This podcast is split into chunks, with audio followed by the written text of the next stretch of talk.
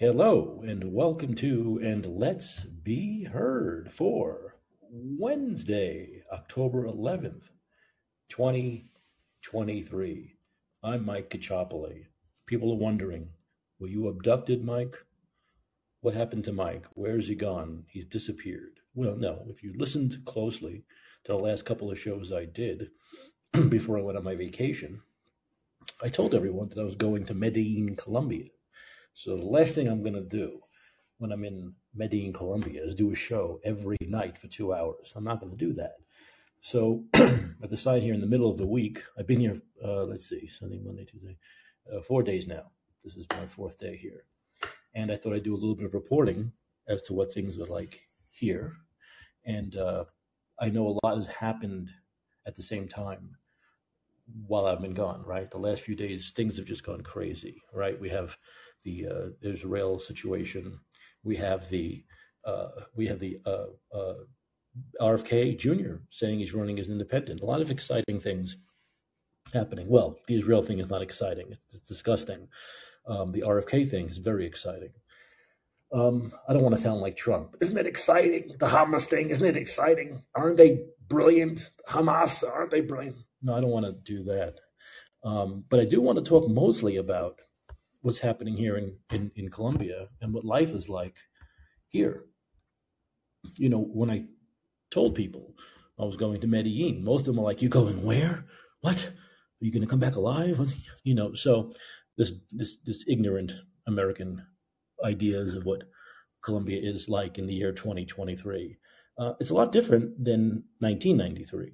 And one of the reasons is, is the government in the early 2000s decided they weren't going to deal with the druggies anymore, with the with the cartels. You know, uh, they weren't going to let them run the country. They wanted to be a real country. They didn't want to be a third world country.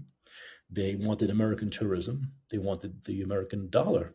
So they came in and they killed them all. They killed about 20 top cartel people. Just went into their neighborhoods and killed them. Um, of course, there was urban warfare, but the military is so much stronger than you know the cartels that they just took them out. And they set a precedent and they said we'll you know we'll do this again if we have to. So that pretty much ended you know um, the drug cartels here.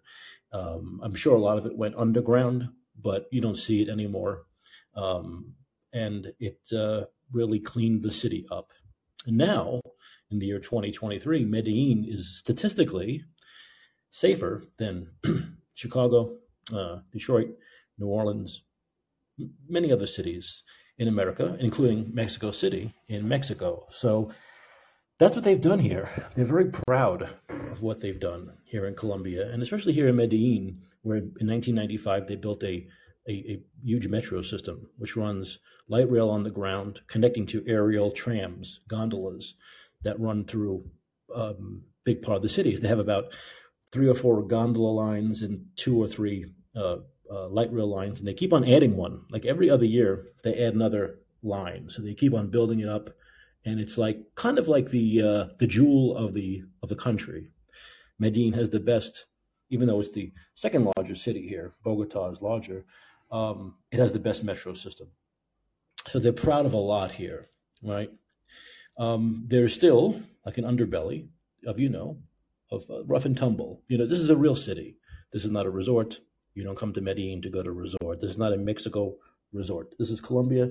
It's a real city. It's real life. It's real people who don't make a lot of money. Uh, before I came here, I read the average salary was equivalent to about ten thousand a year U.S. Uh, and the average hourly wage was about five dollars. As I have met people and talk to them, I have found that is the high end.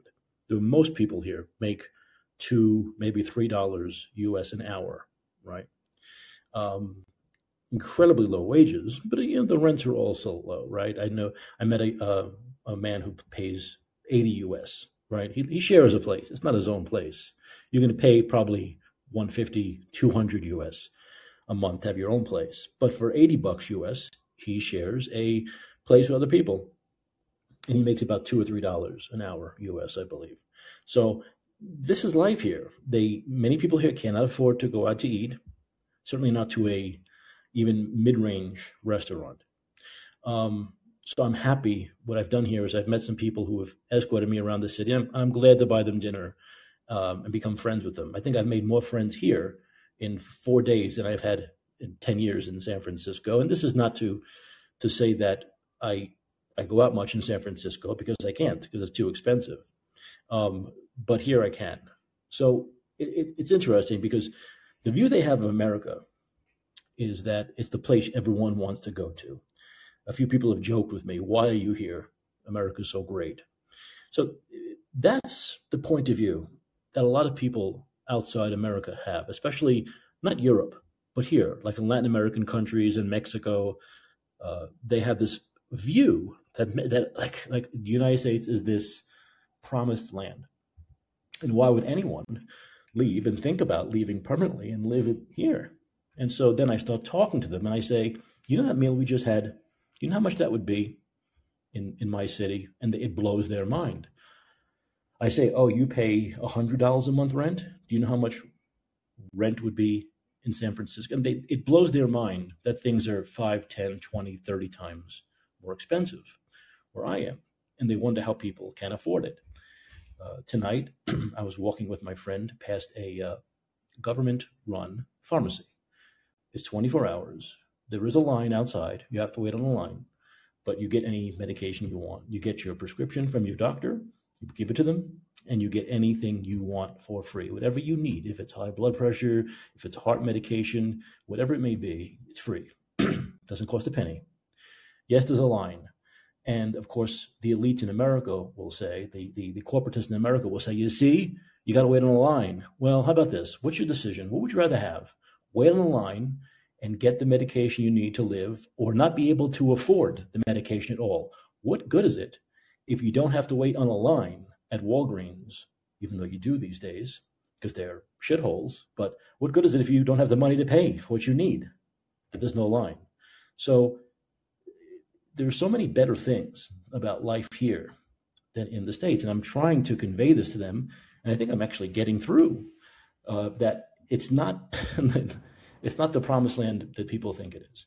There are very luxurious things in the in America that you don't have here, but only a select people, a percentage of people can afford these luxuries. Um, but here you don't have those luxuries, right? But what you have is your basic needs met. You know, you can afford your rent with one job. You can afford to draw your drugs. You don't pay for anything. The way it seems to work here, there is a bit of a language barrier, but thank God for Google Translate. I think I'm getting the picture is that if you have a job, just like in the States, your business will pay for your health care. But if you don't have a job in the States, you're fucked. Or you're paying what? A thousand, twelve hundred a month premiums. Not here. you pay the equivalent of about five US dollars. If you don't have a job, you pay about five US dollars to buy into the system and you get everything. And that everything is medical, dental, vision, everything. Think about that for a second. Five US, I think it's 19,000 Colombian pesos is what he said, about five US dollars. So your basic human needs are met here. They are. You don't have to worry about that. The social safety net is, is strong. And uh, there's no worry about it going away, right? In these states, even if you've got, let's say, Obamacare, the premiums are still going up every year. And there's no guarantee that the following year you're going to be able to afford the Obamacare anymore. So, once again, I try to get through to them that yes, there are very luxurious things about the United States, but those are not just pipe dreams for people here, but pipe dreams for most Americans. They're just pipe dreams. They're not real. So who cares that they're available? What does that people say about healthcare? I have, oh, you have, I'm going to make sure people have access. But what is access if you can't afford it? If you can't afford the access, access is shit. It's nothing. So access doesn't mean anything. You need to be able to really afford it. And so going around different areas, and what I'm doing is something that most tourists won't do, which is I'm going into real areas. There's an area called uh, Poblado, which is like Times Square. It's actually more like New Orleans, more like uh, the French Quarter, which is incredibly touristy. You know, people standing outside their bars and clubs trying to get you to come in. Please come in. Course, this is all in Spanish, but come on in, come on in. We have the best food, we have the best drinks, blah blah. Very much like the French Quarter, and of course, people you know asking you for money, wanting to like uh, you know play the flute for you, and you give them money, you know, all that stuff. So this is the touristy area. Very very packed, very active, very energetic, goes all night long. But that's a touristy area, right? And then there are other areas like the area I'm staying in called Laureles, which is a kind of a low key, more laid back area. Um, not far from the not far from the action, but quieter, but also upscale. But I want to go into all areas, you know. So I'm going into the downtown. I found the uh, someone who lives in the downtown central area, right? Central, central, central uh, Colombia, Medellin, and I've gone there. And I was just there tonight, and this is more of like a real neighborhood. This is where most tourists don't go. And so I'm trying to go into those areas because I want to see what it's like. I want to see what everything is like, not the sanitized places, not the places with the high security, with the polizia everywhere. I want to go everywhere. And so what you see here is a lot of real community, right? I put up some videos on Twitter at Caccioppoli Mike is my Twitter handle. I put up a, a bunch of videos. I put videos of the tourist area. I put up areas tonight of the the real areas, the, the more, you know, gritty areas. And what you see is a lot of people gathering. I went to an area tonight, about 6, 6.30. I met my friend there, and I said, wow, what is this? It's like, it's like hundreds of people gathered in a square right by a bus stop. And I said, what is this? And he said, well, this is where people come, the real people here who work, who live here, come after work, and they hang out and they talk. They'll have a drink, they'll have something to eat, and they there's a, there's a sense of community here. People on the streets gathering together. I saw kids playing soccer in the street. Where do people where do kids play in the streets anymore in the states right? I did when i was a kid but you don't see it much anymore. So there's that sense of community here that i don't see in in, in san francisco. That's where i live. But i don't see it anywhere. I don't see it anywhere that i go to in the states right? I don't see it in New York anymore. I don't see it in Brooklyn or Queens anymore. But here there's a sense of community. People gather and they talk to each other and they hang out. And this is something you don't see much. There's an energy here. People are outside communicating, gathering, enjoying company, not inside watching TV, playing on their computers. It's a very different culture. It's almost like um, New York 50 years ago, right? 30 years ago, 40 years ago, when I was a kid, you know, and you'd be outside, you'd be on the stoop, right? Hanging out on the stoop. There were people outside their apartments hanging out on chairs, talking, whatever it may be, drinking, having a good time. You don't see that anymore in in any my experience in the United States these days. So that sense of community is is something that we're lacking and it's uh, it's amazing to me to see it. The cafes are packed, the restaurants are packed. Uh, I think in the five days I've been here, I'm counting because I'm obsessed with this. I've seen three people wearing masks. Okay, so it's city about four million. I've been here five days, and I've seen less than one person a day wearing a mask. And I don't know why that person could be wearing a mask. Maybe they have a cold. Maybe they're a nurse. I don't know, but it's nothing compared to I mean, I, I, see people here gathered in the square and they're all on top of each other and no one's wearing a mask. So it's just so different. It's kind of what I expected. You know, it's just there's there's not much of that here anymore. Um, and and so there's this real sense of of, of community, of, of of, of of neighborhood. There are lots of different neighborhoods here. I'll name some of them: uh, La Poblado, Laureles, La Candelaria, Belén. Uh, these are areas that are just, it's almost like, um, you know, Nob Hill, Lower Nob Hill, you know, financial district, Nob, you know, Cow, Cow Hollow. So they are very big into their into their areas. The difference is if you call an Uber in San Francisco or New York, it doesn't say in the address, you know, it doesn't say the address Nob Hill, San Francisco, right? It doesn't say Gramercy Park, Manhattan. It just says Manhattan or San Francisco. But here, when you call Uber, everything is neighborhoods, right? It's uh, La Poblado, Medellin, uh, Laureles, Medellin. So they're very into their neighborhoods, right? Here, very much so, into the neighborhoods and the, and the community and togetherness. Um, there is a still you have to. It's a big city, and you have to be careful, right? There were. I was in an Uber tonight, and and the traffic here. The one bad thing, the one negative, is the traffic is horrific. I mean, I it's half the size of Manhattan, and I've never seen traffic like this in Manhattan or San Francisco. I mean, or LA. The traffic is just is just you know. I think everyone has a car, so it's like the traffic is just horrific. And the only thing that's more expensive here, one thing that's more expensive is gas, which I guess makes sense, right? Because there are no natural oil reserves here. So gas is about twice the price. I don't know how they afford it. I have no clue how they afford gas. It's equivalent of about ten dollars a gallon US. So I don't know how how they afford that here, but they must because they all have cars, and uh, I'm guessing they only dr- drive it mostly to and from work. Maybe that's probably how they can afford it. Um, but that's the only thing that I found that's more expensive. Everything else is about a quarter, a quarter of what is. In other words, everything is about 25% of what it would cost in the States. For example, I went out to eat with my friend tonight. He had a steak, like a, um, a, a filet mignon. It was really like a filet mignon, like a mid-sized filet mignon. I had pasta with uh, fruta de mare, you know, all the fish, clams, mussels. He had a beer. I had a like a vanilla shake, and the whole bill was about thirty dollars U.S. The bill would have been about 120 in San Francisco. We went out after to a little cafe. We had two medium-sized cappuccinos, whatever that medium size is you would get at Starbucks, and we had a big cookie and a piece of cake.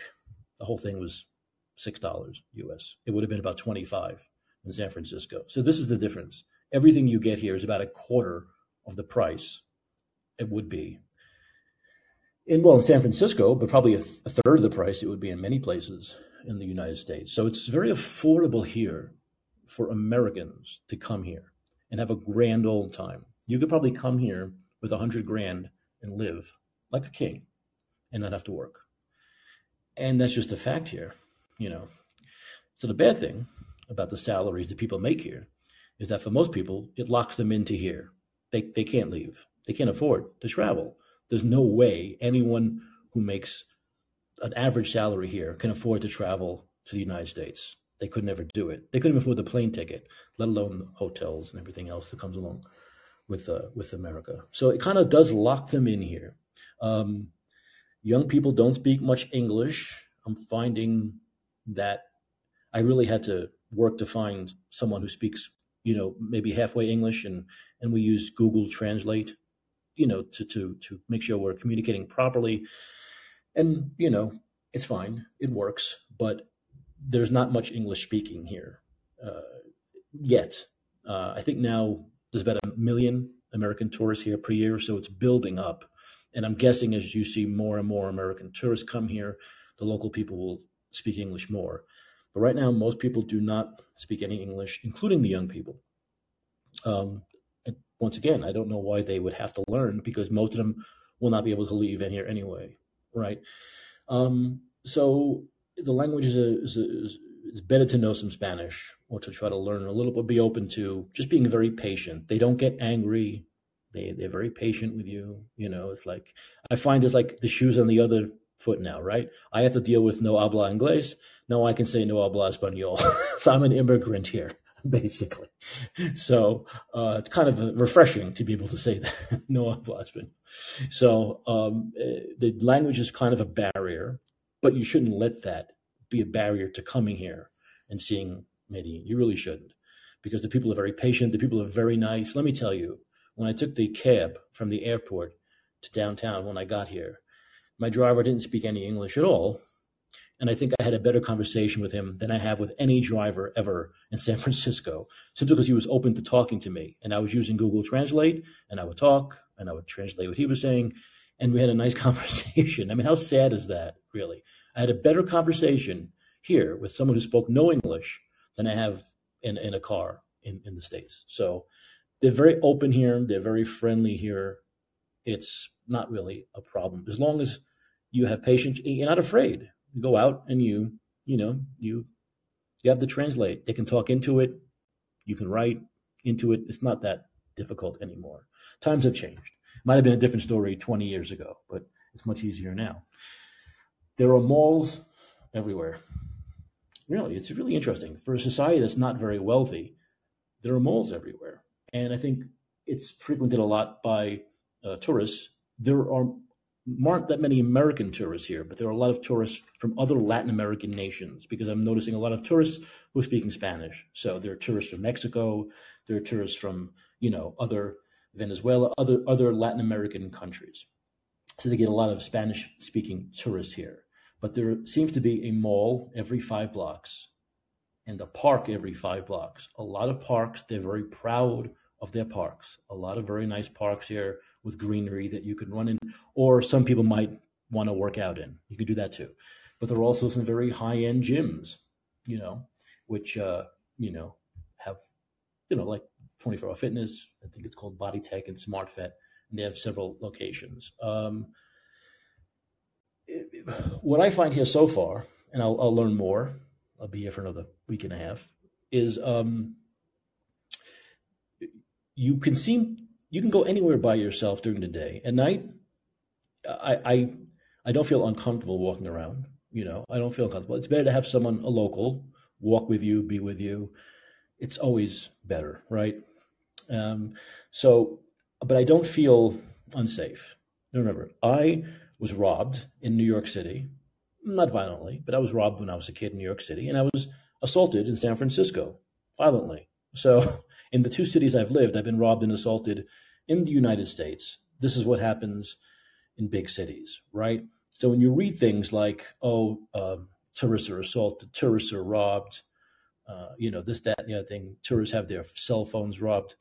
Yeah, it happens everywhere. So you can't say, oh, I'm not going to go to a place because it's dangerous. Once again, statistically speaking, this is uh, less crime here than many U.S. cities and Mexico City. So do you go to Mexico City? Do you go to Chicago? Do you go to New Orleans? Well, if the answer is yes, you should come here.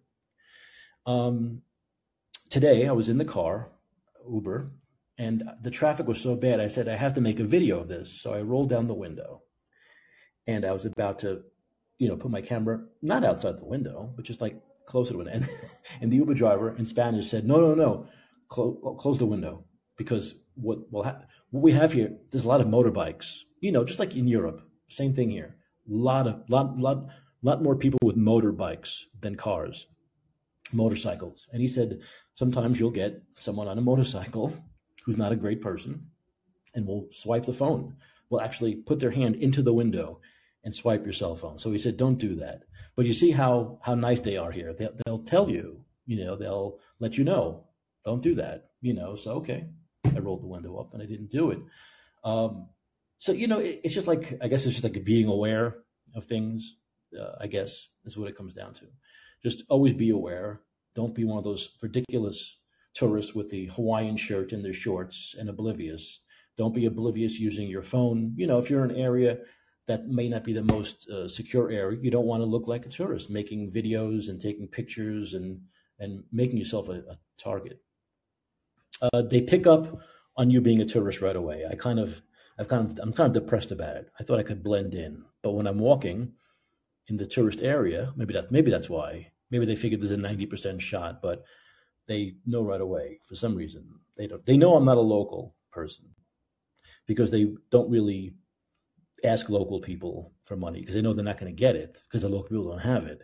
So you know, I get so many people coming up to me. I had this very funny young guy from Venezuela who he had a microphone. It was actually he was walking in the street with a microphone, and his friend is behind him with a with a speaker, and they're both from Venezuela, and he's rapping, you know, and he's making money that way. Give him a couple, give me a couple of bucks. He follows you around and he raps to you, and you give him a few bucks. Just very funny, you know. Uh, it's uh, it's that kind of thing, right? Um, so another thing here is that the um, I think when you're in a place that hasn't been like spoiled, the people here are not spoiled, right? You find the people here are much more appreciative of like small things. The smallest thing that Americans would not be uh, appreciative of. They really are because they haven't been spoiled the way a lot of Americans are, right? They don't see it as having things coming to them the way a lot of Americans do. They work hard for what they little money they, they make here, and they live very, uh, you know, uh, simple in a way, simple lives.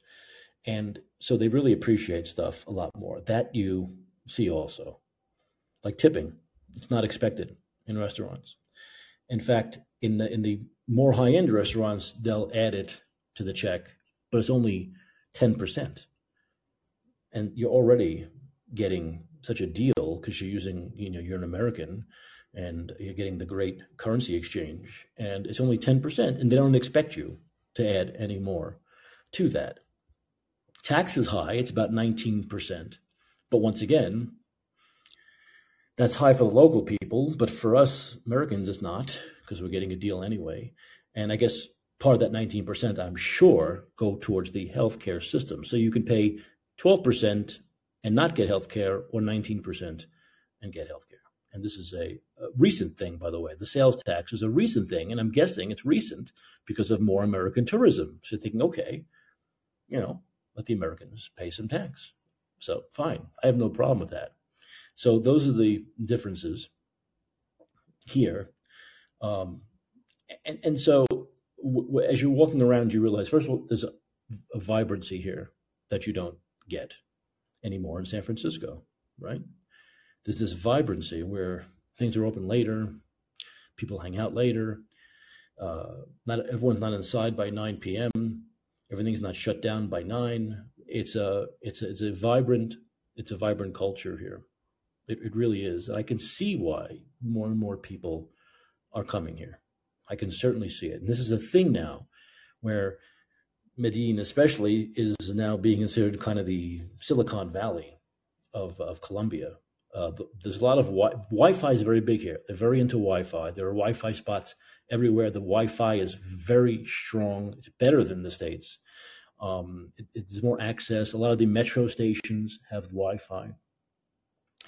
Um, and that's a big thing, and it is attracting a lot of techies from the from from around the world, especially the United States, and they're doing things called co-sharing, co-working. And I'm actually staying in like a an Airbnb that's like a a co-working place where there's a uh, a cafe here where there's like a community room where people can get together with their laptops and do work together. So I think what people in the states are doing is we don't have to work in person anymore and we can work whenever we want. Let's go to Medellin.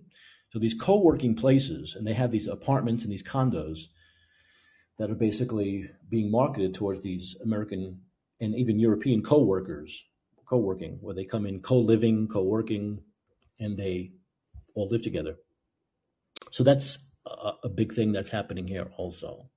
And they actually are calling it the Silicon Valley of, uh, of Colombia. So this is a, a growing city. It's it's already pretty big. It's about bigger than Chicago. It's about four million people.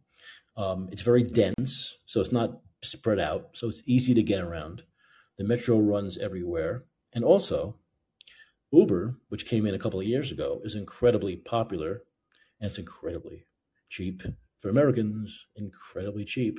Most rides are two to four dollars US, and I'm talking about rides that take 15 minutes 20 minutes, a half hour, $4, very cheap. So it's really easy to get around here. It'll take you a while, especially during the week and rush hours. It's very, very, very crowded. Lots of lots of traffic. But it's cheap. I'm still trying to figure out how these Uber drivers make money. I don't get it. Because it's so cheap and gas is so high. But it's very popular. There are a lot of people here who are now driving for Uber. It's a very big uh, gig here. So that's, uh, you know, I guess part of the Americanization. I have not seen any, I forgot to ask my friend, I'll ask him tomorrow. I, I haven't seen any Starbucks. I haven't seen, I've seen uh, Pizza Hut. I've seen Domino's. I have not seen Uh, I've seen KFC. I don't know if I've seen McDonald's. I don't think so, but I've not seen a Starbucks, which I think is kind of weird. I thought there would have been a Starbucks here. Um, but there are a million cafes, right? And they're affordable, and there's so many restaurants, and there's so many little, little like just little places where you like malls, outdoor like uh, food courts. I mean, it's like food galore here. Um, you can eat to your heart's content. There is uh, the local cuisine, you know, which is like a lot of like rice, beans, and uh, plantains and avocados. And there's dishes where they give you all these, like they'll give you avocado and banana and plantains and everything on the side. And you uh, like a, a stew of chicken or beef, and you throw it in. So it's you know protein and beef and vegetables and fruits. It's fantastic. I mean, it's incredibly hearty and at a high end place, that will cost you about, let's see, I have to always do the, the math, max math, about $10 US. At a medium range place, it'll cost you about six or seven dollars US. So that's the kind of money you spend on dinner. And it's incredibly healthy and incredibly good. So this is a place where, you know, a lot of people are simply just coming for this reason because it's so you know, uh, affordable. Um, and uh, uh, the Airbnbs, the hotels, the restaurants, the bars, everything is very affordable. The politics, of course, you know, I had, I think I know more about Colombian politics now than I know about U.S. politics. They've heard of Donald Trump. They, um, I think the view of, of Donald Trump from here is that they don't, I guess they don't understand how unpopular he is you know, because they hear about him a lot. They hear his name a lot. So their their assumption here is that Donald Trump is going to be president again. I, I, once again, this is a very very unscientific poll, unscientific. But I, what I will tell you is that Donald Trump, Joe Biden, and uh, the president here, his last name is Petro, P E T R O. Very interesting guy, but they all hate him. His approval is like the same as Trump and Biden. It's like thirty percent. He was just elected last year, and his approval is already down to about 30. So they, they don't like him. They think he's a socialist, communist. He's, uh, you know, kind of very left wing. But when he was a teenager, he was the part of the MS-19 uh, guerrillas, urban guerrillas, you know, and he went to jail. He went to jail, spent some years in jail, came out of jail, and the MS-19 guerrilla terrorist group became politicians. they actually became like a political group. And he became a politician and he worked his way through the ranks. And last year he was elected president here. Um, but his got more of a, like a left wing agenda, which we all know fails. And uh, Colombia doesn't want to go backwards into you know crime again and letting cartels come back in. They don't like him, so I don't think he's going to last very long. Um, the the local here in, in Medellin is they've made so much pro- progress here. They want to keep the progress going. So right now they're in the process. I think a, a month or two from now is the gubernatorial and the mayoral um, election. And the gubernatorial election is uh, once again this is, Medellin is the city, Antioquia is the state. So the governor, gubernatorial, gubernator of Antioquia, that's the election that's happening, and the mayor was it the Al- Alcador of of, uh, of of Medellin is also up. Now the previous mayor quit about two weeks ago. I haven't really gotten down to why. He quit like three months before his term was going to end, but there was something going on there, so he quit. There's an interim guy, and now there's a new election. So I just listening and talking about their the politics here. They have some of the same complaints we have. They hate all politicians. They think they're all corrupt it's very funny. I was coming out of a coffee shop tonight. I think I we saw a politician. We couldn't figure out who it was, what candidate it was, because there were about twelve candidates for mayor and like twelve candidates for governors. We didn't know who it was, but he was doing like a little interview outside the coffee shop, and I took a couple of. I'll put it on Facebook. Fuck, must be wondering why this guy was taking photos of him, but I took a couple of photos of him. So the politics here, once again, they hate all their politicians just like we do, basically. Uh, they think they're all uh, corrupt and no good. There is the hope that someone who used to be mayor here, who's running again, is going to win, and he's heading the polls because he's very much liked. So they're hoping for that much to happen. So I'm learning more you know, about the politics here. Now, the Israel thing happened just when I got here. So, you know, it, it's obviously not in the news here uh, the way it is in the States, right? They don't talk about it here. I don't think they care about it here the way we do in the United States, but they are talking about it. So I'm getting a little bit of, you know, of information about that. Um, the Petro, the president, came out today or yesterday and said something very cliche, which is, you know, this is like a Holocaust. That's what he said. He compared what's happening uh, to the Holocaust. So I find that to be kind of a cliche, but people tell me that's the way he is. There's not much brains or substance to him, but that's what he said. So that's what his comment on it. Um, and I think that the the local people, just uh, like many of us in the country, they see this as an ongoing thing that's never going to end, right?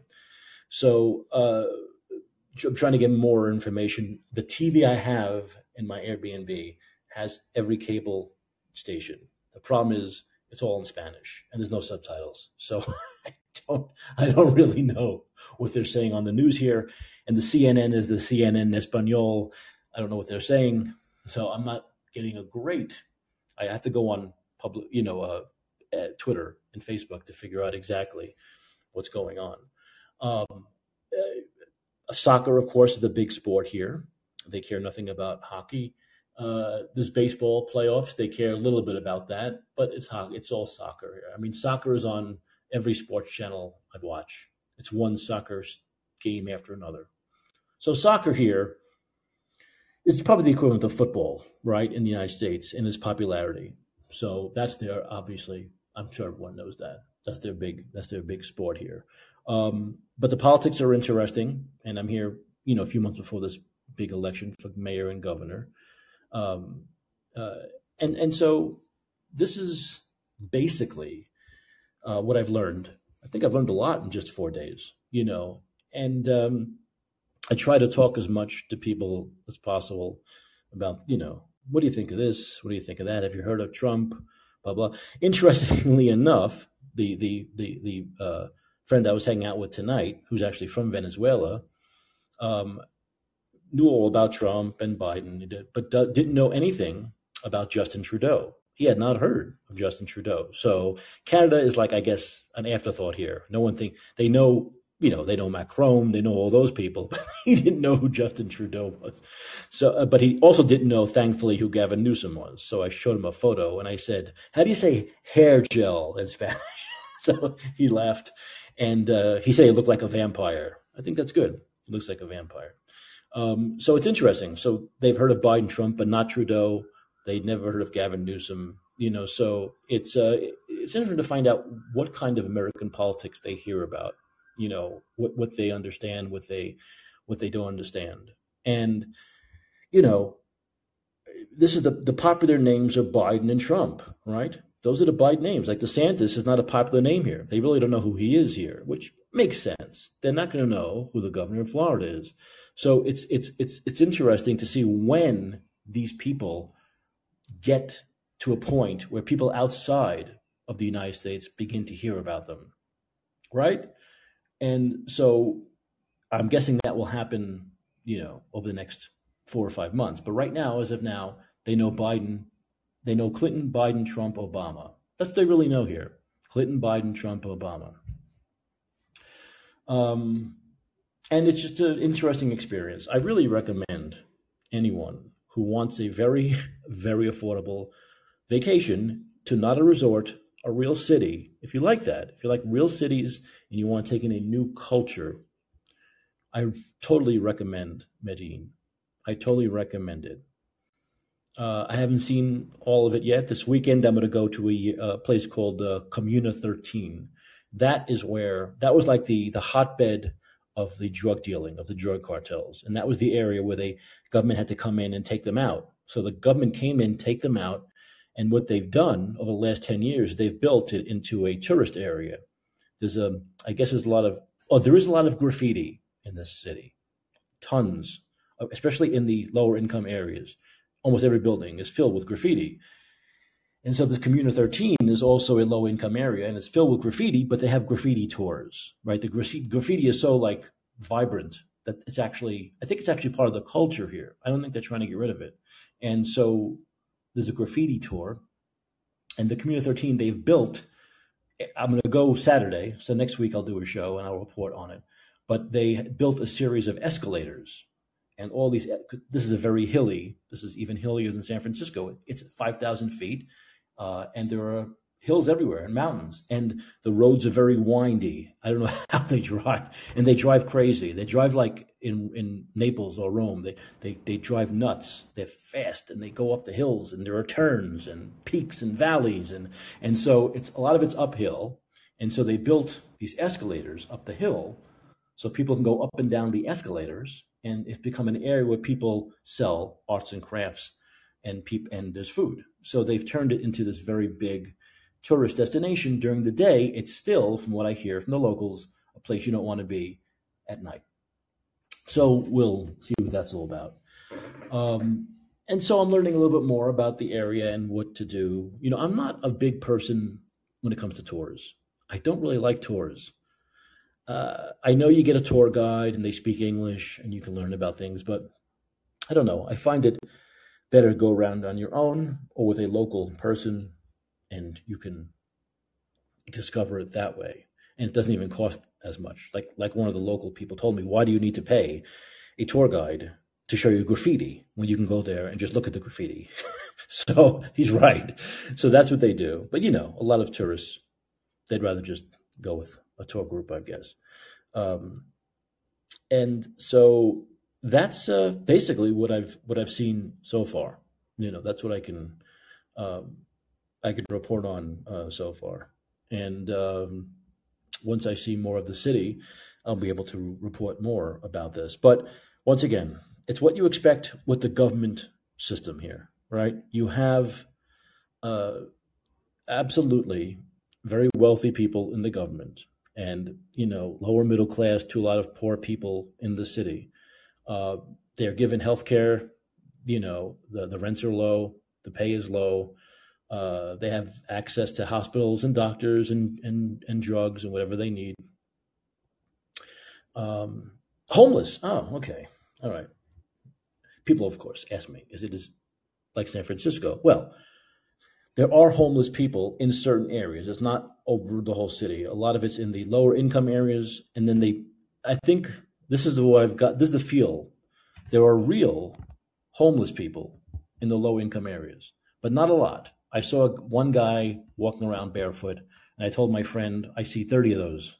I, I see a lot worse than that in, in wealthy San Francisco. So in the tourist area, Poblado, there are these women who were lying on the street with blankets with children. I thought, oh my God, look at all these uh, homeless families. And then I thought to myself, I wonder if that's real. And so I talked to my friend, and he said, not all of it. No, most of it is women who actually have who either have children or actually hire children to get money from the tourists. This is kind of their job, right?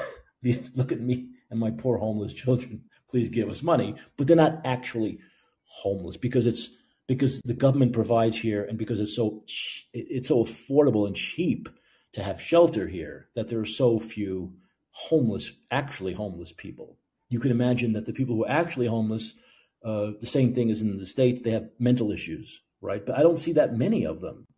I really, there are no tents. I haven't seen one tent. There are no tent cities. So here's the question: in a, in a country, in a city that's so poor, let's say the average income is eight to ten thousand U.S.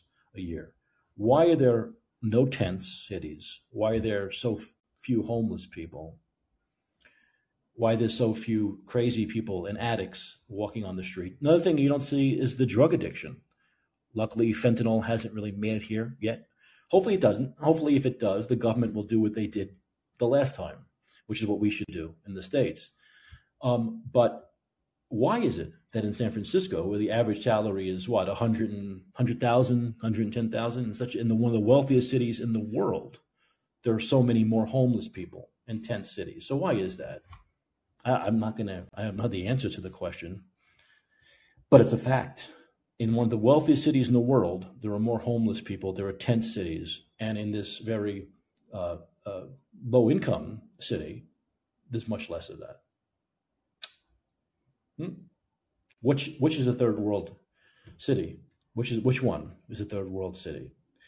And so when I see this stuff here, when I see, look, look at this place where people are not wealthy, and yet there are so few people living on the streets, it makes me despise people like the hair gel king of California even more, right? It makes me absolutely uh, detest him. And I didn't think I could detest him any more than I do, but I do detest him. So while you do have a government of wealthy people here and a lot of poor people, you still don't have the the the homelessness problem, the drug addiction problem that you have in places like San Francisco or New York City, in the wealth some of the wealthiest cities with the wealthiest people in the world, right? Also with incredibly wealthy politicians. So that's the problem. This is why, and I've said this before, the US government does not want you to travel during COVID San Francisco didn't want you to travel to Florida because they didn't want you to see what it was like when you have competent politicians, right? They didn't want you want you to see the grass is greener on the other side, that you could do it a different way. And so the same thing comes with with world travel. They put out an advisory. It's a level three advisory. Reconsider travel to Medellin in Colombia. And I thought to myself, well, why is that? I don't understand. Why should I reconsider travel here? Why? Well, they don't want you to see this. They don't want you to see that the homeless problem in San Francisco was worse than Medellin. They don't want you to see the free pharmacies. They don't want you to see that stuff. They don't want you to see people living together and and in, uh, enjoying their lives and and uh, and uh, and getting along and having a good time and a vibrant society. They don't want you to see that stuff. They want you to believe this is still run by drug lords, and it's incredibly dangerous. And stay in safe America. Yeah, yeah, safe America, safe America. So I, I would never adv- look. It's obvious when you shouldn't travel to a place. You probably shouldn't fly to Israel today, right? That's common sense. You probably should not travel to Israel right now. But when it comes to most of these advisories you get from the US government, I think they're all fake news yeah, you probably shouldn't go to the Colombia Venezuela border right now. But even that, I was talking to my friend. I said, what he said, look, the worst you can have to do is pay a few bucks, and it's nothing for Americans. You might pay twenty dollars US. They'll say, you know, here's twenty dollars US. All right, go through. So what? I mean, it's the US government just does not want you to travel around and see how things are elsewhere they want you to be provincial and stay where you are and believe what they tell you about other places. Don't do that. Seriously, just use your common sense. If a war is, you shouldn't go to the Ukraine right now. You shouldn't go to Israel. You shouldn't go to the Gaza Strip. It's obvious. Use common sense. But here in Colombia, it's very peaceful. I mean, it's very, very peaceful. They don't get involved in these conflicts. They want to grow as an economy. They want to grow as a tourist destination. The same with Bogota and Cali and Cartagena and all those cities here. They want to grow as a tourist, a real, you know, uh, uh, industrialized country. And my hope is, though, it's not ruined by Americans like me. I don't want Americans coming here. You know, I shouldn't even tell people that it's good here. I should say it sucks because I don't want this place to be ruined the way some other countries are ruined by Americans and things become expensive and it's impossible. But it has become a little more expensive here than it was, let's say, five years ago, 10 years ago, because of the increase in American, uh, American tourism, especially. But I am, you know, just four days into this journey, I'm liking what I see. I'm enjoying going out. You know, uh, I feel as though it's like everything is opened up, you know, uh, uh, that that it's a vibrant culture instead of the the really stagnant uh, uh, culture that we have in, let's say, San Francisco, you know, uh, where nobody seems to talk to each other, where there's no real action activity on the streets, there's no energy. And look, another thing I'm not seeing here, which I see in San Francisco, is everything closing up. I mean, closed. You don't see boarded up. They don't board up their drugstores. here because they're afraid of looting. I haven't se- I haven't seen one drugstore. And of course, as usual, nothing is enclosed, right? Everything's open. You go into a drugstore here or a supermarket here, everything's open, nothing's behind glass. You don't got to press a fucking button every other aisle to get someone to come help you. So, what is that? Wait, there's no. So then they're not worried about looting here. So once again, what's the third world country? Which country is civilized and which country is not civilized? The country that, that has to lock up toothpaste behind barriers or the country that doesn't? They don't worry about that here. So the US is full of shit the government when they try to make you believe that it's violent here. There's a lot of crime here. If there was, they would board up their stores the way they do in San Francisco. They'd put their stuff behind lock and key. But there's something else that's going on. First of all, there's police everywhere. I never see police in San Francisco anymore. I never see police in San Francisco anymore. There are police everywhere here. Not just police, but private security. There's private security and police everywhere. So you feel very safe. today I was in the mall, and you know when they go into the ATM and they they take the money out. well, you know, in the states, I've seen they usually have a guy standing there. This guy was standing there with his shotgun, like a sawed-off shotgun. so I, I don't think anyone was going to rob those people if they were taking the money out of the ATM. And that's the point. Look at what they did 20 years ago to clean the place up. They came in, they killed all of the drug dealers. That's what they did. And it worked. It worked. So one would think that would work in the United States. But the people in the United States, the liberals, don't have the stomach for it. They don't have the stomach for it. The people here are hardened. This is what I was told. Once again, this is what I saw on websites before I came here. This is not a common problem. But they said if someone, you know, uh, confronts you here with a gun or whatever, uh, don't be a big shot here. Don't think you're tougher than these people because they come from a they come from a side that's very hardened, right? You're not tougher because you come from LA or New York than these people. They've gone through it here. Okay. So you have to have respect for that. And they, the government's not taking any crap, and the people don't take any crap. That's what someone told me. They said, you don't even need the police to uh, protect you here. The citizens protect each other, they protect their areas, right? They don't want crime in their areas, right? So they police their own neighborhoods. That's something you don't see in the United States. And when people look the other way, people don't want to get involved.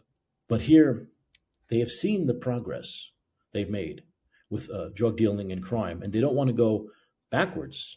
They don't want to go backwards. So the parks here are all guarded. When you go into a park, I went into a park with my friend the other day. I probably wouldn't have done it by myself because I didn't know the place, but me and my friend, but it was just me and him in this park in the middle of the city.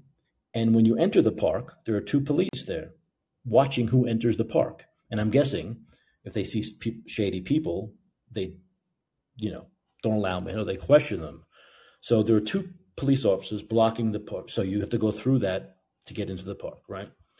Even the more crowded areas, there are streets here which have, you know, like you cars can't go. There are like restaurants that have outdoor seating, everyone sitting on the streets, having a great time partying, and the police are there watching everyone who goes down the block. So it's very secure here. It's very secure here. And once again, police and private security everywhere. The restaurants have private security standing the whole time outside their restaurant from opening to closing. And they do this because they value the customers. They don't want to lose customers. They don't want to have to close down. So everything's open here. They have found a way to not close down. There's no boarded up stores. There's no, there aren't that many areas where there's, you know, empty commercial space. There are high rise condos everywhere. If you go on Airbnb from Medellin, you'll see one luxury high rise condo after another. The place I'm in has a gym, a, a, ca- a coffee shop, um, a, a workspace for people, um, has everything, you know. So, and you'll see this. You'll see a lot of this stuff. A lot of these high-rise buildings, which it's so affordable to buy property here. People buy up several units and rent them out on Airbnb. That's what they do. But there's tons of luxury high-rise buildings here, you know, uh, and uh, it's a mix of you know high-rise buildings and these small kind of homes you would see like in Brooklyn or Queens, you know, two or three family homes um, that are shared by people. So it's a mix of both of those things. The skyline is gorgeous. The vistas here are absolutely incredible. It's stunning here, especially on a clear day. You see the mountains around you, uh, the, the the homes and the apartments up on the on the on the on the hills. It's just the ride from the airport is absolutely gorgeous because the airport's about two thousand feet higher than the cities, and the city's kind of in the valley, so you get the view of the city. It's just stunningly beautiful here. Um, and so it, it's got so much to offer here and so much more promise if it keeps on making that uh, uh, progress, which the people here as a whole together seem to want to do. Um, uh, like I said, there's so many choices of shopping and eating and bars and clubs and nightclubs and nightlife. Prostitution is legal. So you see in the in the tourist area, Poblado and the square. Like I said, it's like New Orleans. There are plenty of women standing out in the streets. You know, so it's not just like online prostitution is legal. Women are allowed to stand in the streets and uh, you know and solicit men. So that's also, and they're beautiful.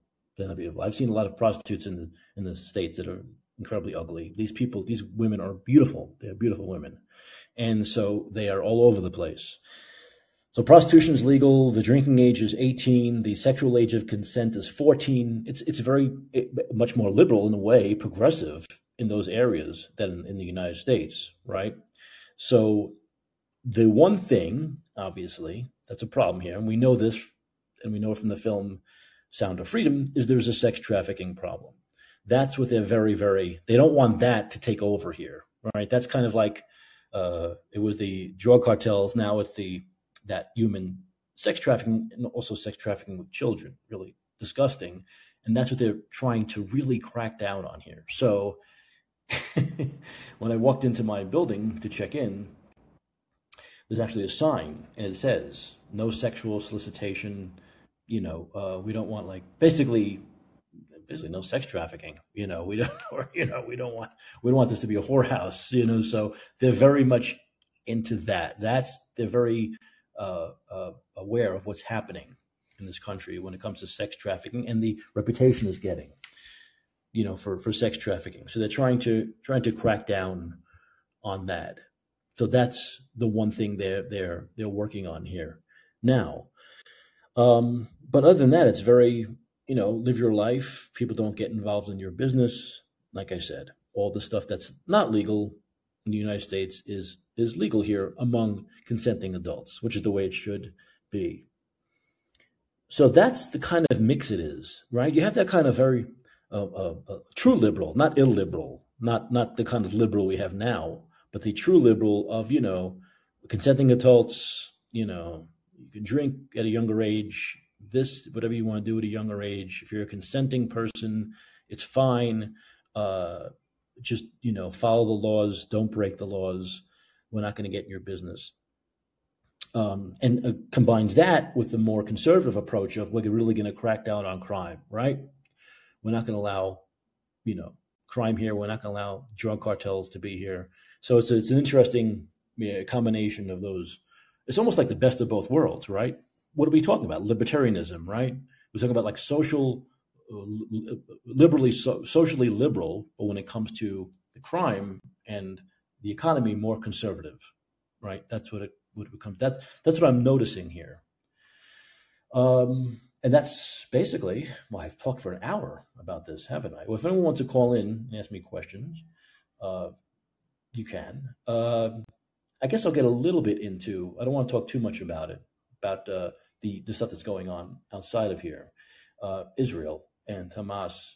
Um, I don't know if that stuff's ever going to end. You know, you get these uh, periods of peace, right, where nothing happens for a long time. And it seems like okay, everyone's getting along now, and then this kind of thing happens, and everything goes to shit again.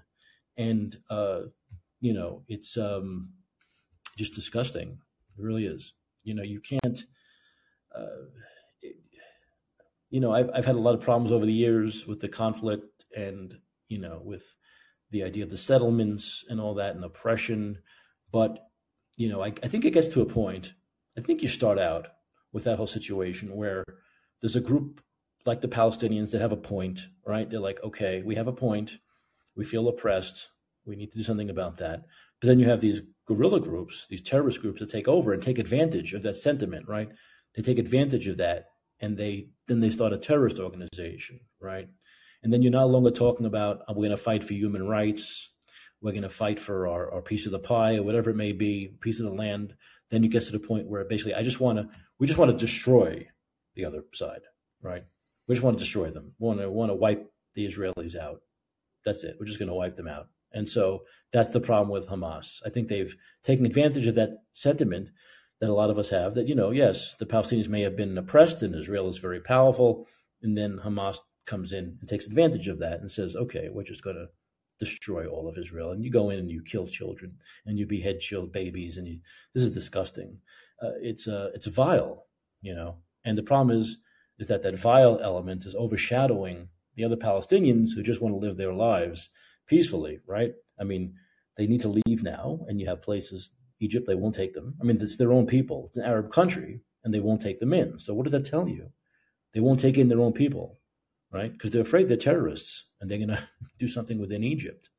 So uh, it's absolutely disgusting. I never liked Netanyahu, but you know, you got to do what you got to do now if you're him, right? And what's going to happen now? Are more innocent people going to die? Are more women and children going to die? You know, obviously yes, obviously yes. But there's a a way to go about fighting for your rights and it doesn't ever have to include killing children and women.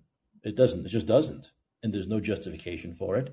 And when you do that, you lose the sympathy of people who may have been at least somewhat on your side. All right. You lose that sympathy. And so Hamas doesn't really give a shit. They don't care. They don't care. They don't really want peace. I mean, they haven't they declined the two state option in the past.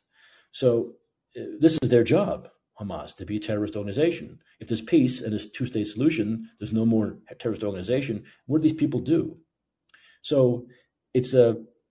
I, I think that they're in a situation where it's like a million times worse than the Putin uh, Ukraine thing, right? Um, I think the dynamic there is totally different than what it is with Hamas. Hamas is a a, vile, you know, uh, organization, uh, uh, just a grotesque people, just a disgusting terrorist organization. They are. So you have to sort of put all the politics aside, right? And all you've thought about the politics between Israel and Palestine and say, you know, just that's not acceptable. You can fight for your rights. Yeah. Yeah, you can. And you can use the public forum to do that, right? But you can't do this kind of thing. It's just not acceptable. And now what Netanyahu does, he's going to do. And it's almost like the, he's almost like Hamas is asking for it. They knew with what he wasn't going to respond. They don't know how powerful Israel is, so they want it. You see, when you do that stuff, you want it. So why do they want it? They don't care about their people. Would you want it? Would you want your people killed? No, of course not. But they these are just disgusting, terrorist, satanic people. That's all they are. And they want this constant warfare. That's what they want. And uh, I don't know when it's going to end. You know, you've heard of uh, Domestic. Domestic comes on this show a lot, and he travels to Israel like twice a year for a month each time. And he was going to go next month, and now he's going to. I told him cancel it and rebook Medellin. I'm serious. Rebook. Come here for a month or at least a couple of weeks and forget Israel. But he goes twice a year. Now he doesn't know when he's ever going to be able to go again. How long is this going to go? Sometimes these things drag on for months and months, if not years, right? Once they get going again. So we'll see what happens with that. Um, RFK Jr. So he did what we all, he heard my show. RFK heard my show and he decided to run as an independent, right? He did it. This is fantastic. Of course, it has liberals like uh, Rob Reiner going apoplectic. Um, it's so funny to hear these fucking liberals complaining that RFK Jr. what he's doing is undemocratic. Oh my God, it's undemocratic. It's undemocratic to run for office as an independent. The only the only democracy exists between well, for them, the Democratic Party, not even the Republican Party, right? Just the Democratic Party. The democracy is the Democratic Party, the party that rigs the primaries, that doesn't allow debates, that hides their president in the basement. This is democracy for liberals, for illiberals like like Rob Reiner no, this is actually real democracy. You know, there are real democracies around this world that have like a parliamentary system where they have five, six, seven parties, not just two parties. So to liberals like Rob Reiner, you can only have two parties. He wishes there was only one party. Well, that would be great democracy if there was only one party, right? And uh, and you can't run as an independent because democracy means fixing primaries and not having debates, not having an actual debate and real primaries and real choice. That's not democracy. These people are so fucked up. They really are. They're so fucking disgusting. I can tell you, all this stuff makes me not want to come back. If I had my way, I wouldn't come back. I wouldn't come back. Hell, I could see movies here. In fact, I'm going to do it soon, right? Because I, I have a new film review I need to do here and elsewhere. But uh, this is just incredible garbage coming from the left. So he's running as an independent. Now we know that that will hurt Biden, right? Because a recent poll, and I'm sure that recent poll gave him the energy to do this, that a third of Democrats said they would not vote for Joe Biden. If he ran, they would go to him. So that has the Democrats scared, but good for him. He he did. RFK Jr. had the balls to go. Oh yeah, I'm in Spain. I'm in Spain. I'm in Spain. I'm in Spain. I mean, the cojones to run as an independent. Bernie never had the balls to do that twice, right? And so RFK Jr. is doing it. He's raising, I think he just raised like $11 million. He's raising tons of money. And now he's going to make it easier, even even easier for DeSantis to win. There's if if if DeSantis is the nominee, look, I'm not going to discount RFK Jr. I don't want him to fail. I, I, wouldn't. I'm not. I wouldn't vote against him. I'm, I just. I'm a DeSantis guy. If it was, God forbid, God forbid, um, you know, uh, Trump, I would absolutely vote for RFK Jr. 100 percent. So, um, but it would make he'll make it even easier for DeSantis to win. He will. Um, they need Trump. The Democrats need Trump more than ever now. They need that anti-Trump vote more than ever, right? Because they know that if DeSantis is the nominee, uh, it's, it's all over with a third party candidate that's going to take votes away from Biden. It's it's said and done. They, and they and they can't use that. We can't allow Trump, but Trump. They can't use that if DeSantis is the nominee. So that's my feeling about this, right? it's a it's a great move. I'm glad he did it. It fucks the Democrats up totally, and I really hope we get those DeSantis Biden RFK Jr. Uh, debates. Aren't wouldn't those be a lot better than Trump Biden and RFK Jr. Come on. So, uh, uh, and if DeSantis is the nominee, those debates are going to happen because RFK is going to have enough money and uh, enough of a percentage in the polls to get in those debates. So, you know, this could be very exciting. I'm so happy he did this. I'm so happy he did this. Once again, I truly believe DeSantis will be the nominee, and we'll have a, a, a real a real choice right there when you get to DeSantis and RFK Jr. But also, I'm glad I have a backup plan now, right? So he's going to run as an independent. He he tried his best, right? He ran as he ran as a Democrat for several months. He tried to get them when they got together about a month ago to the rules, he tried to make them do a fair primary. They said, no, we're going to fix it. Okay, I'm out. Now you'll have to deal with me as an independent. I've left the party, which is, and they're, and they're crying, oh no, how can a Kennedy leave the, Dem-? well, because the Democratic Party is no longer the party of Kennedy. It has been the party of Kennedy for decades.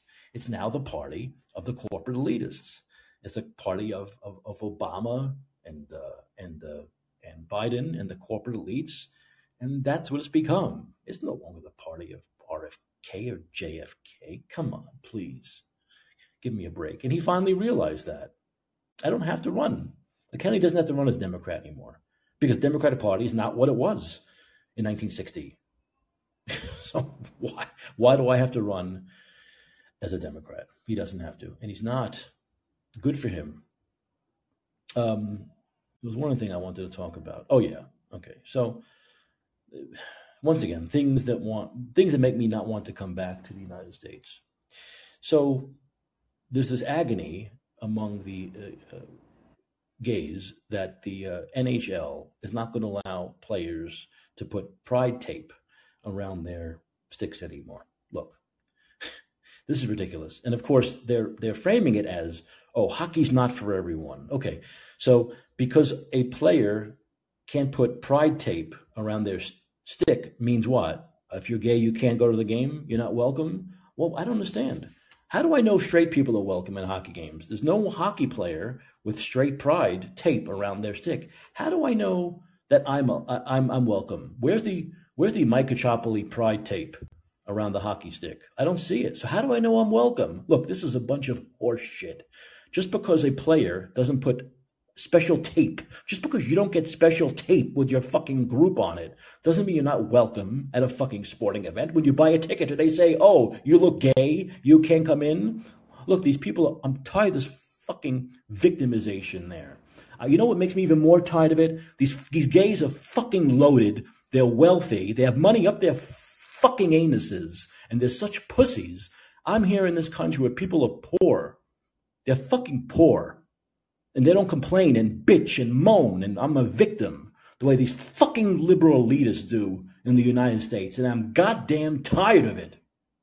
Once again, I'm, I was tired of it there, but once you come here, you become even more tired of hearing this shit on social media and seeing these fucking elitist, rich, wealthy scumbags complaining that players can't put their fucking tape around their sticks. Who gives a fuck? Get a life, grow up. You want to be accepted. You want to be accepted as normal. You don't get a special day. You don't get a special parade. You don't get special fucking tape around the goddamn hockey stick. Jesus Christ. Enough of this shit. Stop being a fucking child and grow up. I'm not accepted because a player can't put fucking rainbow tape around his hockey stick. These people are so fucking low self esteem, so insecure that they need to constantly have that exception. We we accept you, we accept you, you're accepted in the goddamn year nearly 2024. Fuck off. Why am I getting upset on my vacation? I don't know why I'm getting so upset on my vacation. These are sick individuals. They're sick, and I can't stand them.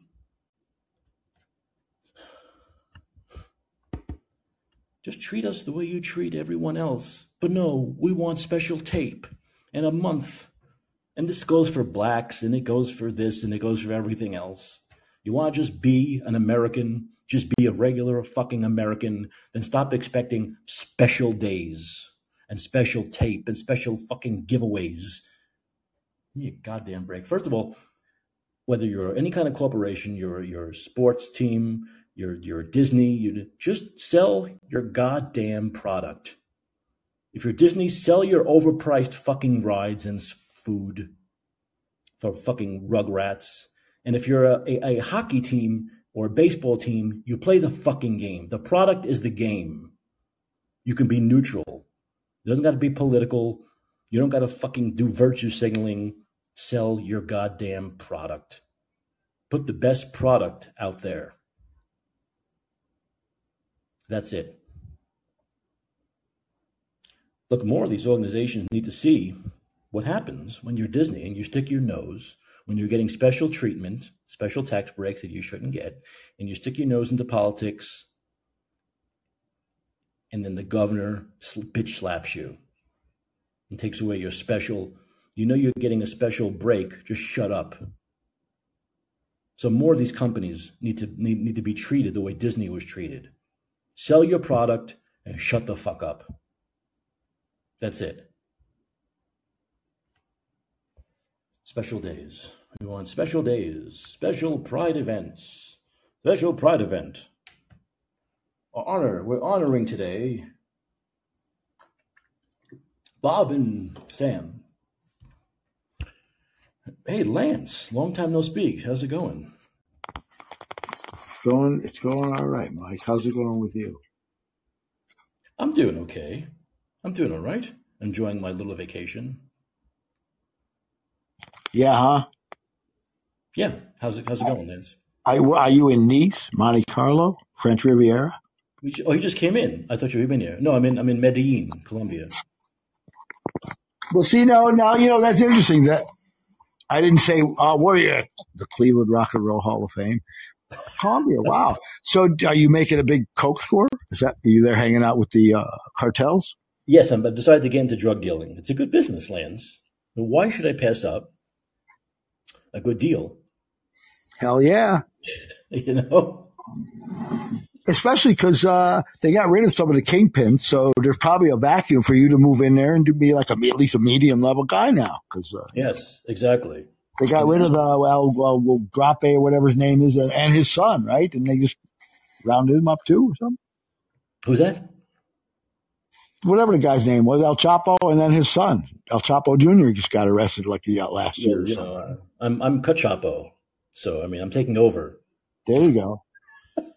Come on, we're used to that, you know. Now, you know, it's true. No, I know everybody wants to. Everybody wants to talk about, oh yeah, you're Italian. You know, you got some funny phone number. You know, you got somebody you can call if you get into a jam. Yeah, yeah, yeah. I mean, we're people like it. We're sick of hearing. It's true, we do, but we're sick of hearing it. Right? Yeah, exactly. Yeah, you know. So, um, so I um, had a vacation from my uh, first phase of cancer shit. Now I go into like I got to get this fucking thing implanted in my body there, and it's every for four months. Oh, you got to get you got to get that thing where they put this where they put the medication directly in, right, for forty eight hours every two weeks. Yeah, yeah. How's that going, Lance? Oh my god, dude! The radiation and um and uh, chemo, right? The pills the radiation was like, it was serious. It was burning a hole in my butt. I'm just getting past the side effects of that. So I'm good to go with that. Now I'm doing the other fade, but, uh, you know, it's all good. It's, it's the least of my problems. I'm living on fumes. I got no income. I'm, I'm living on fumes and, you know, I'm, and I'm good to go. What the fuck, you know, I got no friends, but I don't care because as soon as I recover from all this, I'm just going to go off grid, become a hermit in the woods and, uh, you know, is the, uh, is, is the prognosis pretty good? I hope. Yeah, no, it's it's good. Everything's going okay. according to plan. So you know, okay. you know, I made I made the decision that if it was like like terminal or or or, or even if it was like this deal where you had to wear a colostomy bag your whole life.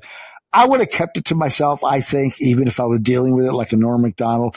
But prognosis good, so what the hell? Doesn't hurt to talk about. It. But anyway, um, so you know what? What do you think? First of all, I don't know what the topic is, so tell me, Lance. That ain't the topic. So so well, don't go there. I was just, I was just, you know, for the first hour, I was just talking about life here in Medellin, talking about the culture, and I put some videos up on Twitter. But I was talking about Israel and, of course, RFK. Yeah, I was know. just going to say the Israel thing. Um, but you know, Colombia really did. I, I hear they're going through some like back and forth now politically, but they, they, a lot of that shit got like a lot less violent. Colombia did like in the last five or seven years, as far as I well, know. they, they, uh, they, they, about 10 years ago, they just, they wiped out the cartels. The government right. came in, killed about 20 top cartel members, and right. they, I think they went underground. You know, that business is too profitable to right. go away forever, but they yeah, thanks to the good old US of A. Yeah, right. exactly. But uh, you know, supply and demand. You know, we're still the richest country in the world with all the most the most cokeheads in the world. Yeah, but uh, yeah. So basically, you know, Jello Biafra, the dead Kennedys, holiday in Cambodia. Mm-hmm. Yeah, well, that, that's what it would have been like ten years ago. There, holiday in uh, Medellin, hanging out with uh, cartels. It's like not so much anymore. That's good, man. So yeah, nice, huh? no, but uh, good for you, man. Yeah, no, no. You know, so um, what did I say here? Oh, I'm just I'm just looking. Oh, you know what used to be like a Riviera of the Middle East was Beirut. Yeah. You know, so uh, yes, yeah, no, I, I, you know, when you the Israel thing broke out like the day after I got here, so I have all the TV channels here, but they're all in Spanish Lance. So I have I have CNN Espanol, but I have no idea what they're saying.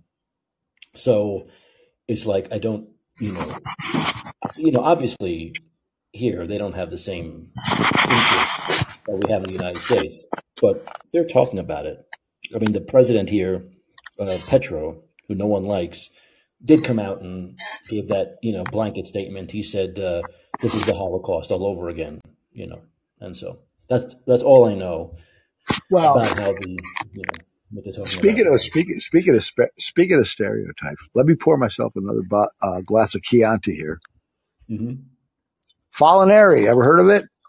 Who? Say that again. Falinari, it's a table. It's like twelve bucks a bottle for a double. You know, for a Oh, double. oh, oh, oh. Is that is that red wine? Yeah, Ah, aha, aha. I'm a I'm a I'm a beer drinker, but when they doubled the price for no reason, when it didn't go up for their cost, and I know for a fact it didn't go up, I said, "Fuck you, I'll switch." And I still drink beer occasionally, but anyway. right. Or I'll, I'll put a bottle of uh, vodka in the freezer and make mixed drinks for six months, you know, for a long time. Well, not that Yeah, long. yeah. Um, but the whole Israel thing. So, yeah. So what about that? Well, you know, it's a it's a it's a it's a mess. It's a shitstorm, and we're all gonna have to, uh, you know, take a bite of it. I guess I don't know. It's it's it's it's so sad because there are like these periods of time where like everything's okay, seemingly right, peace, peaceful, nothing happens. Then it happens. this happens, and and then this goes on forever, right? So Yeah. like, Well, yeah, but not in Gaza. well, say it again. It hasn't been peaceful in Gaza. No, no, no. I mean, in general, there's usually not as far as you know people Well, let me ask Now, you this. Let me ask you this. go there and What do you think about, what do you think about like the Ukraine thing? About money going to Ukraine or Israel? Well, you know, I've always thought we've sent too much money ev- everywhere else. Where look, look, I've said Lance. I mean, I'm, I'm here in a country where people get health care. Uh, there are pharmacies that are uh, 24 hours that you take your prescription to, and you get your medication for free. And we're living in a country, the United States, we don't have any of that. Yet we're supposedly so much wealthier, and yet we don't have that, right? So we're wealthy. Colombia's not. Their citizens get health care. Ours don't. I know. Uh, so, and then we're sending money to Israel and Ukraine and, and everywhere else, and you know, and our citizens are on the streets in tents. So, yeah, I've always complained that we send too much money everywhere else and don't take care of things at home. Well, here's the thing, Mike, you know, is that now let, let, let me get this, let me be clear. I, this is something that I was just talking in a room with, with Maria, you know, Maria, Mm-hmm. talking about learning things later in life. Now, I've been criticizing the left as friendly fascist, hip was. He, I've been criticizing the left for a long time.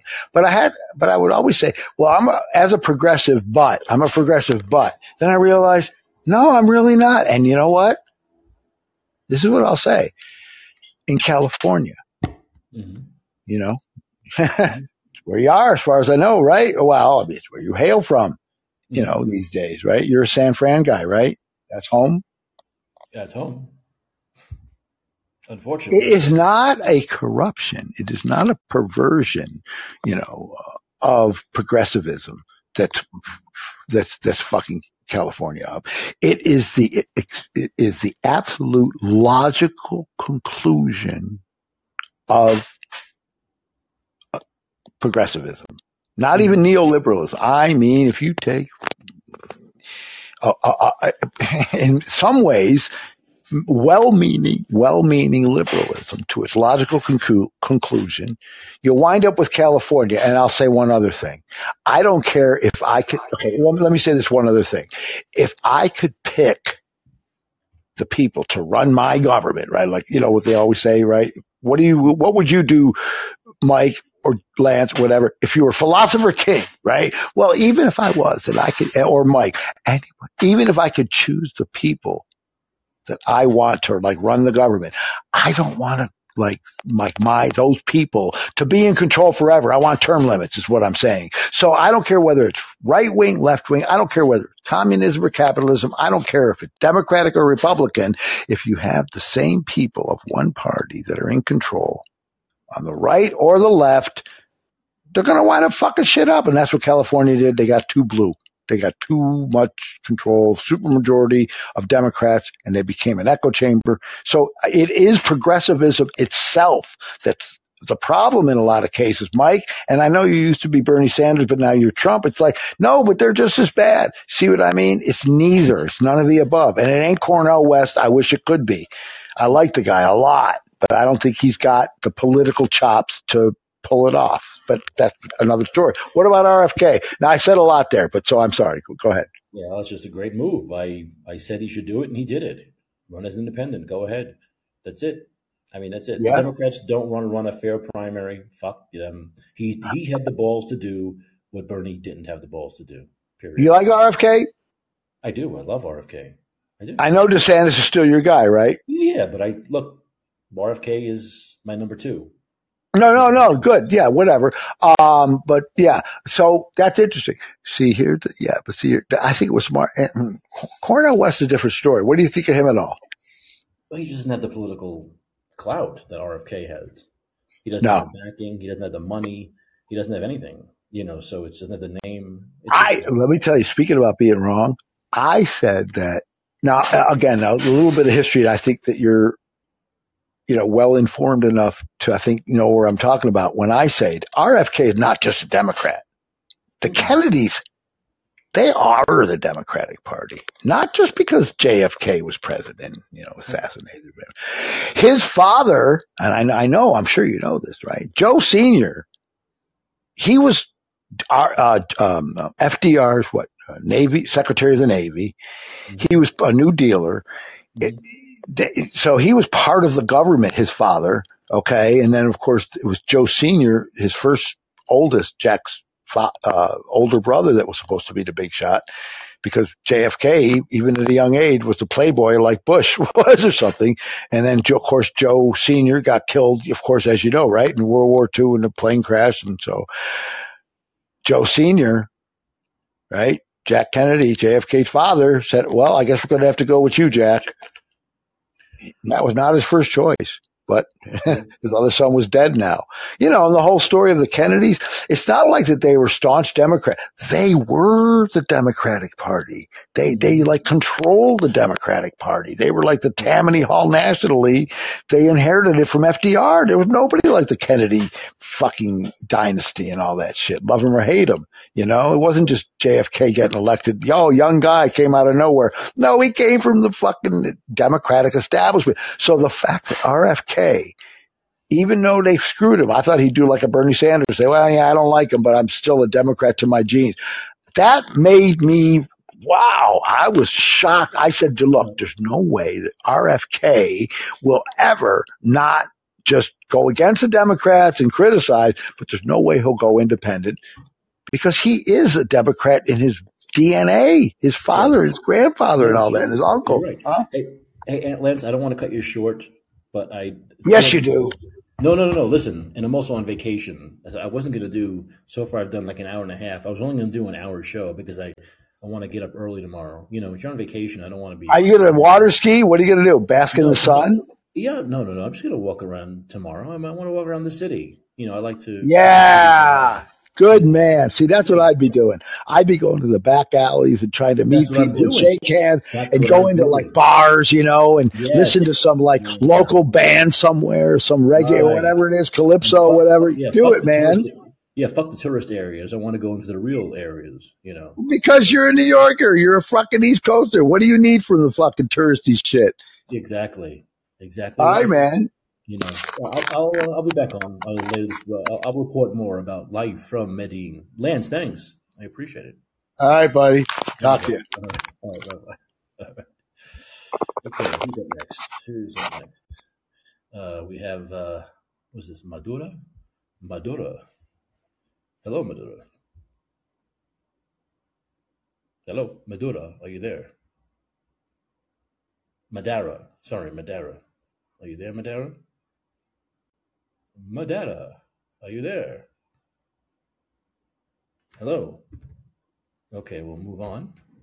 If you are there, you have to unmute your mic at the bottom left hand corner of the app. And when you unmute that, you'll be able to talk. All right, well, from now, we'll go to we'll go to Falcon. Uh, let's see. Falcon. Are you there? Hello. Hello, Falcon. Come in, Falcon. Hello, Falcon. Come in, Falcon. There you are. Hello. Hey, hey, hey. How's it going? It's uh going fucking horrible. How about you? Why is it going horrible? That's way too much to um you know explain. Wish I could wish I could sum it up. Anything, anything you want to talk about? Nah. No? Well, I did I did have a question like for you I put in the in the comments. Which is what?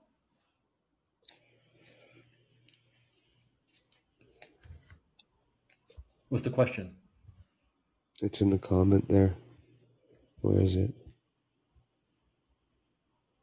It sounds stressful how much effort you put into politics. Well, none of it will matter in reality because what you're going to accomplish ever with all of your emotion and stance on stuff will you never affect. What does that mean? Does that mean like just like talking about stuff? Yeah, well, yeah, talking about it, but like uh passionately, you know, very Should I not should I not be passionate? um it's not I mean, look, there are certain things I'm more passionate about than others, right? I mean, of course. Yeah, I have passion about the Israel situation. I do. I think it's horrible what Hamas is doing. I just there's a, a numbing effect to what happens Yes. there because it's like it happens. It's, it's it, it goes on for months and years. It stops, then it starts again. This has been going on for what uh, eighty years. I mean, it's like it's like it's constant, you Mhm. know. So it's there's a numbing effect when that happens, right? It's like okay, okay, this is happening again now. This is Yeah. happening again now. And what's the what's going to happen from this? What's what's the what's the end game here? Is there any kind Yeah. of end game? This is people who hate each other, living Well, very not just hate each other, not just hate each other. I hate San Franciscans for the most Well, part. no, yeah. It's it's the hatred. absolute. They want to wipe each other out, right? It's so sad. and what people don't seem to get is that this is not like they. This is not like two different countries. This is not like countries that are hundreds of miles apart or thousands of miles apart. This is Yeah. like the same one neighborhood Yeah. bombing the other, right? So my so my question to you, um, when you mentioned um you have some passions that you know you're more passionate about some things than others. Mhm. Um, would a factor in that be that a passion that you are very into would be something that you have control over, that you can affect and, and see your your effort be put to work. I don't know. I said that RFK Jr. should run as an independent, and he did. So I don't know if he was listening to me. It wasn't, but it's not just me. I'm, I'm, I'm, I'm, I'm No, no. not being serious here, but you know, it's like I talk about it, but a lot of people did, right? So you hear, he hears a lot of people saying he should run as independent, very passionately saying he should leave the Democratic Party and run independent. Now, would he have done it if not for that groundswell of people like myself? Probably not. So that's influencing things, right? I said that. You know, I told Ron DeSantis that when he's president, he needs to stop funding for the vaccine. No more vaccines. Now, it's not just me. A lot of people are saying that, and there's a groundswell. And he said he'd do that. So I think you can affect policy. You can. Well, that's more of a request that that you sent out with the with the vaccine, right? Um, mm-hmm. And that's exactly what you know. Um, those people are for is um, you know getting requests, hearing the people. But I'm talking larger scale, um, like worrying about, um, you know, whether RFK is gonna, you know, do this or do that, mm-hmm. right? Why? Yeah. I'm just, I'm just curious as to, to, to why people wonder about, you know, why this person did that or went this way or, or why they're, you know, why they're, um, choosing to, to for this bill or blah blah blah. Like you have no control, right? Absolutely no control, and they're gonna do what they want to do, right? Um, I don't know. I mean, I think that uh, you know it's it's it's we have a certain amount of of of, of uh, political clout. I think it's becoming more now than it was before. We have social yeah. media. We have people having podcasts. I think the politicians feel the pressure a little bit more than they used to when there's a groundswell. You think so? Oh yeah, absolutely. absolutely. What do you think? What do you think? What do you yeah, think I, I, actually caused any any of them to feel pressure? What What do you think has happened? Um, besides social media, when um, they feel know. that their jobs can be threatened, when their livelihoods are threatened, I think they will they will do. Is there an example of that you could you could give? Boy, I, I, I really don't. I can't even think of. I can't think of one example. Yeah, I mean, a recent example, I don't know.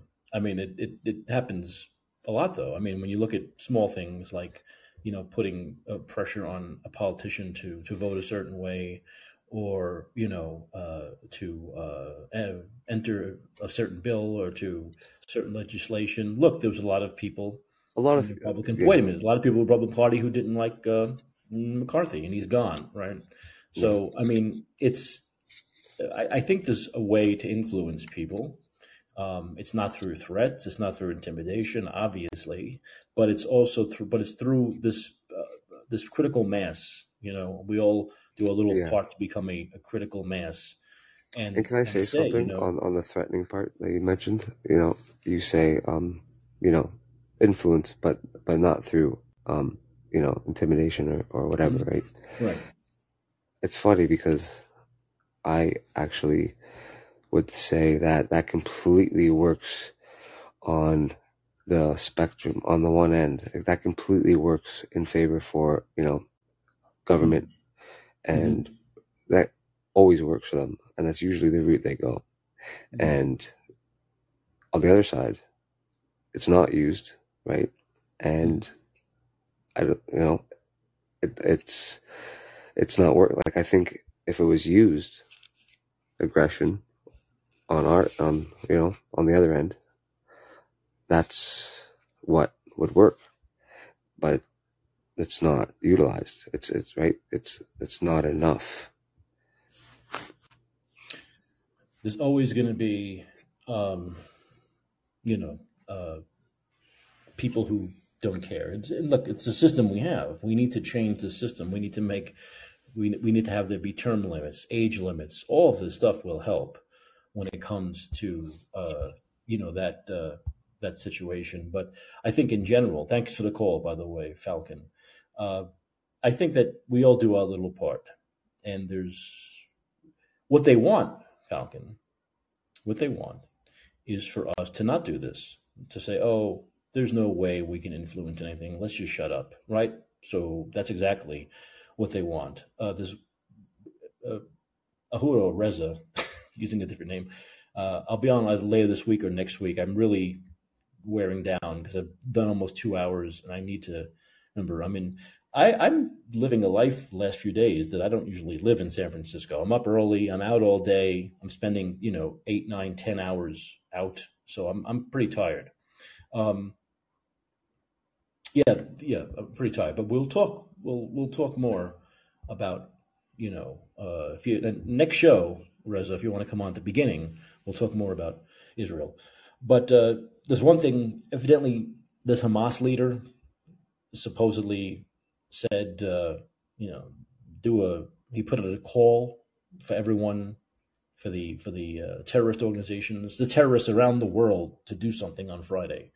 And I see people on Twitter saying, "Oh, don't go out Friday. Don't leave your house. Stay in your house. Don't don't leave your house. Stay in." Well, that's absolutely ridiculous. That's exactly what terrorist organizations want, right? And so it's that kind of thing. Why would you do what terrorist organization they want you to be fearful and then you react by being fearful. And it's given them what they want which means they'll do it over and over again. The idea is not to give them what they want right? And uh, the same thing with the politicians. They want you to shut up. They want you to believe that you have no influence. Just go away. Because you do have influence. And they want you to shut up and stop bugging them and stop putting pressure on them. That's what they want. That that's what it uh, that's what it comes down to. So we have to keep going, basically. We have to keep going. And uh, that's basically the way it goes. All right. I'm to, I'll be on, like I said, I'm not to do uh, the five shows a week while I'm here, but I will report more on what's happening here in, uh, in Medellin, um, what life is like here. And if you do go to Twitter or X, X, and you go to my uh, page at Caccioppoli Mike, um, my name is on here somewhere, right? So if you don't want to spell my last name, just go on my page; it'll be there at Caccioppoli Mike, and I'll have videos and all this commentary from from Medellin. And I'll give you a, uh, an idea of what uh, life is like, a little flavor of uh, of what life is like here. And so uh, the videos, yes, on my Twitter page. And uh, so Reza and Java and everyone else who wants to call in on my next show, you'll be free to call in. And I'll usually do, if I do a show from here, I'll probably do it around 11, 11.30 Central Time. Uh, is south of Florida, so it's in Eastern Time, but they don't change their clocks the way they don't do that ridiculously stupid thing we do in the states of changing our clock. So in during the daylight time, they're central time, standard time, they're eastern time, daylight time, which is almost over, they're uh, central time. So I'll do usually I'll, I'll probably do the show about 11 11:30 ish uh, central time. Um, okay, I want to thank everyone for for listening. This is uh, doing this show live from Medellin, Colombia. This is and let's be heard.